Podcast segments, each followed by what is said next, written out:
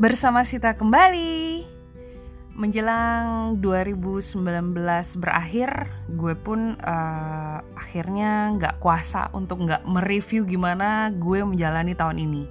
Jadi kalau gue nih ya mencoba untuk uh, merunut apa aja sih sebenarnya yang terjadi sama gue tuh berdasarkan bulan. Cuma kan ini kan uh, dalam satu tahun itu kan ada 12 bulan. Terus tadi gue mikir gimana caranya nge-review hidup gue Nah berhubung anaknya demen foto, nah ini terbantu nih. Akhirnya salah satu cara yang gue pakai adalah dengan nge-review isi galeri foto HP gue. Dan setelah puluhan scroll, gue berhasil merangkum apa aja yang sudah gue lakukan selama hampir satu tahun ke belakang ini ya. Dan kalau gue lihat-lihat, ini isi galeri foto di handphone gue itu kebanyakan makanan gue udah nggak tahu berapa banyak uang yang sudah gue keluarkan buat makan.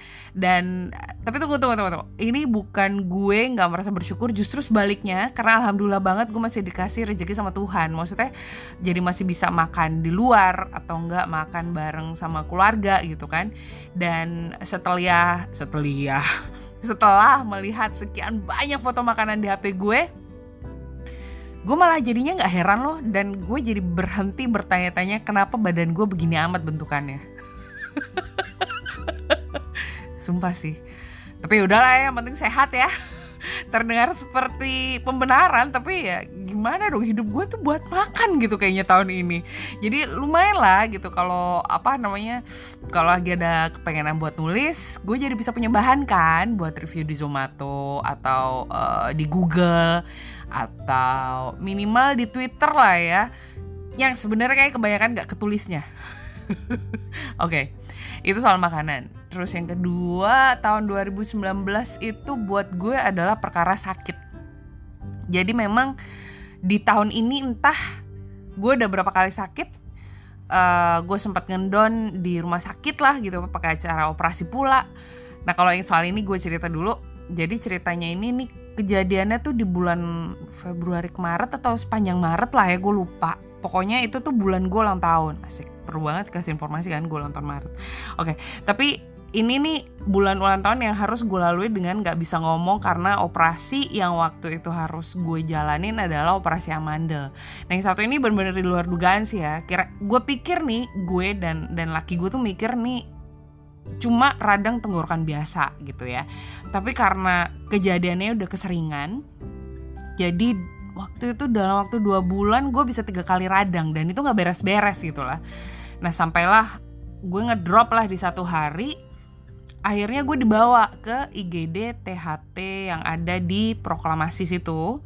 Dan pas dicek itu amandel gue ternyata udah gede banget ada bengkak gitu dan memang kayak ada bintik-bintik putih. Pokoknya sesuatu terjadi lah intinya di dalam tenggorokan gua. Dan akhirnya dokter menyarankan buat diambil aja. Nah ini nih hampir seminggu nih nginep di rumah sakit buat ngempasin radang ya. Dan yang ini juga menurut gua agak horor. Ini horor buat gue karena di hari hari gue masuk IGD itu gue tuh bener-bener sampai titik udah setengah sadar. Dan yang keluar dari mulut gue tuh cuma astagfirullah jadi gue cuma bisa istighfar men dalam berjam-jam di UGD aduh gue tuh kalau mengingat itu lagi tuh kayak ya ampun gak lagi ya ya Tuhan ya Allah. Dan uh, apa namanya setelah udah mendingan nih keluar dari rumah sakit yang fase yang satu akhirnya menentukan jadwal operasi. Yang akhirnya bikin gue kudu di rumah sakit lagi kurang lebih satu setengah minggu. Abis itu boleh pulang tapi pulang ya cuma di rumah aja recovery karena gue nggak boleh ke mana-mana ya dihitung-hitung kurang lebih untuk urusan amandel ini kurang lebih sebulan. Yang selama itu juga gue tuh kebanyakan akhirnya komunikasi via tulisan. Jadi sejujurnya nih ya aslinya tuh gue udah sempet takut banget ngaruh ke suara bahkan itu yang gue tanyain ke dokternya. Dok kalau misalnya saya operasi amandel apakah itu akan ngaruh ke suara gitu ya? Karena entah kenapa gue merasa modal gue suara. Muka ya udahlah ya. Tapi suara ya oke lah lumayan tapi alhamdulillahnya nih nggak ngaruh sama sekali. Walau mungkin kayak beberapa orang tampaknya berbahagia gue gak bisa ngomong. Jadi kayak mereka aduh thank god Sita gak harus ngomong Sita gak harus ngomong. Uh, sebelah sebelah gue lagi itu bos gue sih. Jadi buat dia I don't have to hear you yelling. I don't have to hear you talking. Jadi memang gue kebanyakan waktu itu memang komunikasinya via tulisan. Dalam arti memang gue tulis di kertas dan gue tunjukin aja gitu ke bos gue. Uh, kamrat emang. Oke. okay um, itu cerita yang Amanda. Nah ini ada lagi kejadiannya beberapa minggu lalu lah. Ini gue masuk IGD gara-gara vertigo. Jadi sekian lama doi nggak nongol akhirnya dia tiba-tiba datang lah berkunjung yang di saat benar-benar nggak terduga banget. Jadi gue tuh sampai jam 11 itu masih bikin report ceritanya di kantor. Masih bikin report masih ngerasa baik-baik aja sampai gue nengok keluar jendela kantor. Itu memang hari itu memang agak panas. Dan entah kenapa teng gitu langsung yang muter lah langsung kepala gue. Oke itu aneh banget sih emang. Jadi kayak apa muter udah gitu pakai acara mual disertai dengan gejala-gejala lain. Bayangin aja ya merem aja tuh muter apalagi melek gitu. Let alone lo harus melakukan hal lain dan gue jujur gue gak nyangka separah itu. Jadi gue gue sadar kalau gue bisa separah itu adalah satu abis gue makan gue langsung jackpot. Dua pas gue jadi gue tuh ceritanya hari itu tuh bener-bener sendirian ke IGD gue naik taksi dari kantor menuju rumah sakit terdekat. Ngabarin juga sebisa mungkin aja karena pegang handphonenya tuh udah gak kuat. Ngelihat layar pusing lagi dan bawaannya pengen jackpot lagi. Terus jadi sadar kalau parah banget itu adalah ketika gue udah gak sanggup buka pintu taksi. Sampai si bapak taksinya tuh sampai harus turun memanggil suster panik-panik gitu susternya langsung ngeluarin kursi roda dan gue akhirnya dibawa ke kursi roda untuk duduk sendiri aja nggak bisa gue diangkat. Ya allah entah gue gue lupa berapa suster ya waktu itu yang harus ngangkat gue untuk benar-benar bisa sampai baringan di tempat tidur. Tapi intinya um, setelah injek obat ini dan itu gue tertidur dan bangun-bangun dengan kondisi yang way way much better memang hari itu gue langsung pulang uh, gue nggak pakai acara nginep-nginepan untungnya tapi bisa gue bilang ya, hari itu adalah tidur siang terenak sepanjang tahun 2019, men. Sumpah. Mungkin ini efek obat ya, tapi serius itu adalah tidur siang terenak gue. Kayak wah gila gue udah lama banget gak tidur siang seenak itu gitu. Pengen lagi tapi nggak pakai ini ya nggak pakai acara infusan obat ya. Nggak nggak nggak makasih. Bahkan gue bilang ya kenapa gue bilang ini tahun sakit? Gue sekarang juga sebenarnya lagi nggak gitu sehat. Suara gue agak bindeng. Masih batuk hampir satu setengah minggu. Flu nggak jelas gue sempet uh, ambruk di hari pertama gue flu. Dan ini agak-agak ajaib sih. Tapi ya setelah dipikir-pikir ini musim pancaroba juga gitu kan ya cuaca Jakarta juga lagi nggak jelas jadi menurut gue termasuk normal lah tapi serius deh guys, serius deh. Semoga kalian bisa jaga kesehatan lebih baik dari gue. Terutama untuk kesehatan lebih men eh, kesehatan lebih mental, terutama untuk kesehatan mental harus lebih-lebih lagi uh, diperhatiin nih karena gue termasuk yang percaya juga kalau mental kita sehat maka sakit pun tuh akan bisa lebih gampang untuk dihindari gitu. Lebih gampang juga pengobatannya gitu. Terus 2019 apa lagi ya? Uh, ah oh ya, tahun ini adalah tahun gue bolak-balik rumah sakit buat program hamil. Untuk yang ini sih kabar jelas saja karena kayaknya gue akan bikin episode khusus untuk yang satu ini. Um, ya intinya sih belum rezeki gue sama laki gue aja ya. Jadi dua kali inseminasi tuh bubar semuanya. Again ini memang belum rezeki aja karena kita berdua yakin kalau rezekinya ini masih disimpan sama Allah.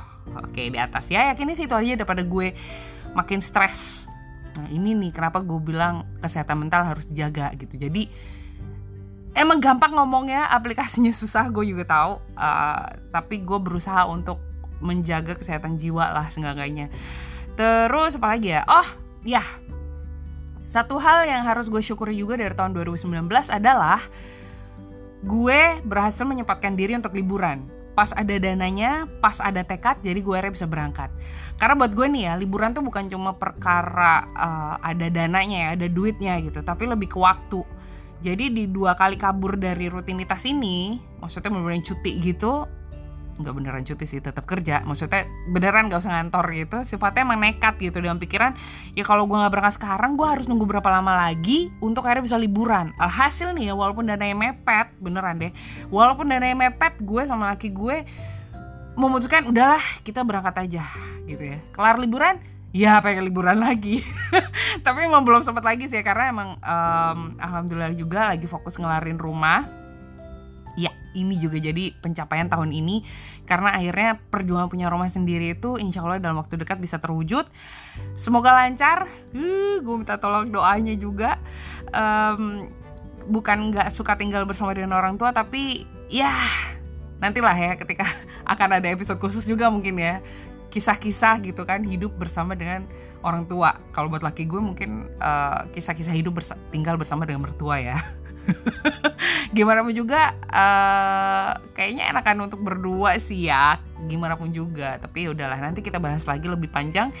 Terus hmm, ah ya gue tadi kepikiran juga soal ngobrolin family time di tahun ini. Um, kalau dipikir-pikir pikir sih kayaknya rasa-rasanya sih nggak jauh beda sama tahun lalu. Tapi yang sampai sekarang masih ada di kepala gue itu adalah gimana gue nggak berhenti amazed sama pertumbuhan keponakan-keponakan dan juga sepupu-sepupu gue. Jadi yang masih dulu gue gendong-gendong terus tiba-tiba tuh mereka muncul di depan gue tuh dengan yang wow sudah tegap sudah kuliah udah ada yang kerja. Aduh ya ampun. Ya iya sih mereka memang dikasih makan sama orang tuanya dikasih makan juga sama gue gitu. Ya sebenarnya nggak heran dengan pertumbuhan ini gitu. Tapi gimana pun juga buat gue pertumbuhan seseorang untuk akhirnya bisa sampai titik-titik tertentu itu adalah sesuatu yang menakjubkan gitu ya. Bukan cuma pertumbuhan fisik tapi gimana cara mereka berpikir dan lain-lain. Itu tuh satu hal yang apa ya sering kali gue nggak habis pikir aja gitu. Wow banget lah intinya. Kayaknya sih itu aja sih untuk 2019 gue. Penuh warna sih drama tentu saja ada tapi udahlah ya nggak usah dibahas. Kebanyakan drama hidup gue soalnya. Um, udahlah situ itu aja recap untuk 2019 gue. Gimana dengan 2019 kalian? Uh aduh kalau yang udah dengerin boleh. Nanti cerita ke gue gue akan share juga. Siapa tahu gue nanti mau ngasih uh, cerita tambahan juga ya. Ini gue termasuk yang percaya diri loh kalau ada yang dengerin cerita gue. Nggak masalah. Oke okay, sekian untuk episode ini. Sampai ketemu di episode berikutnya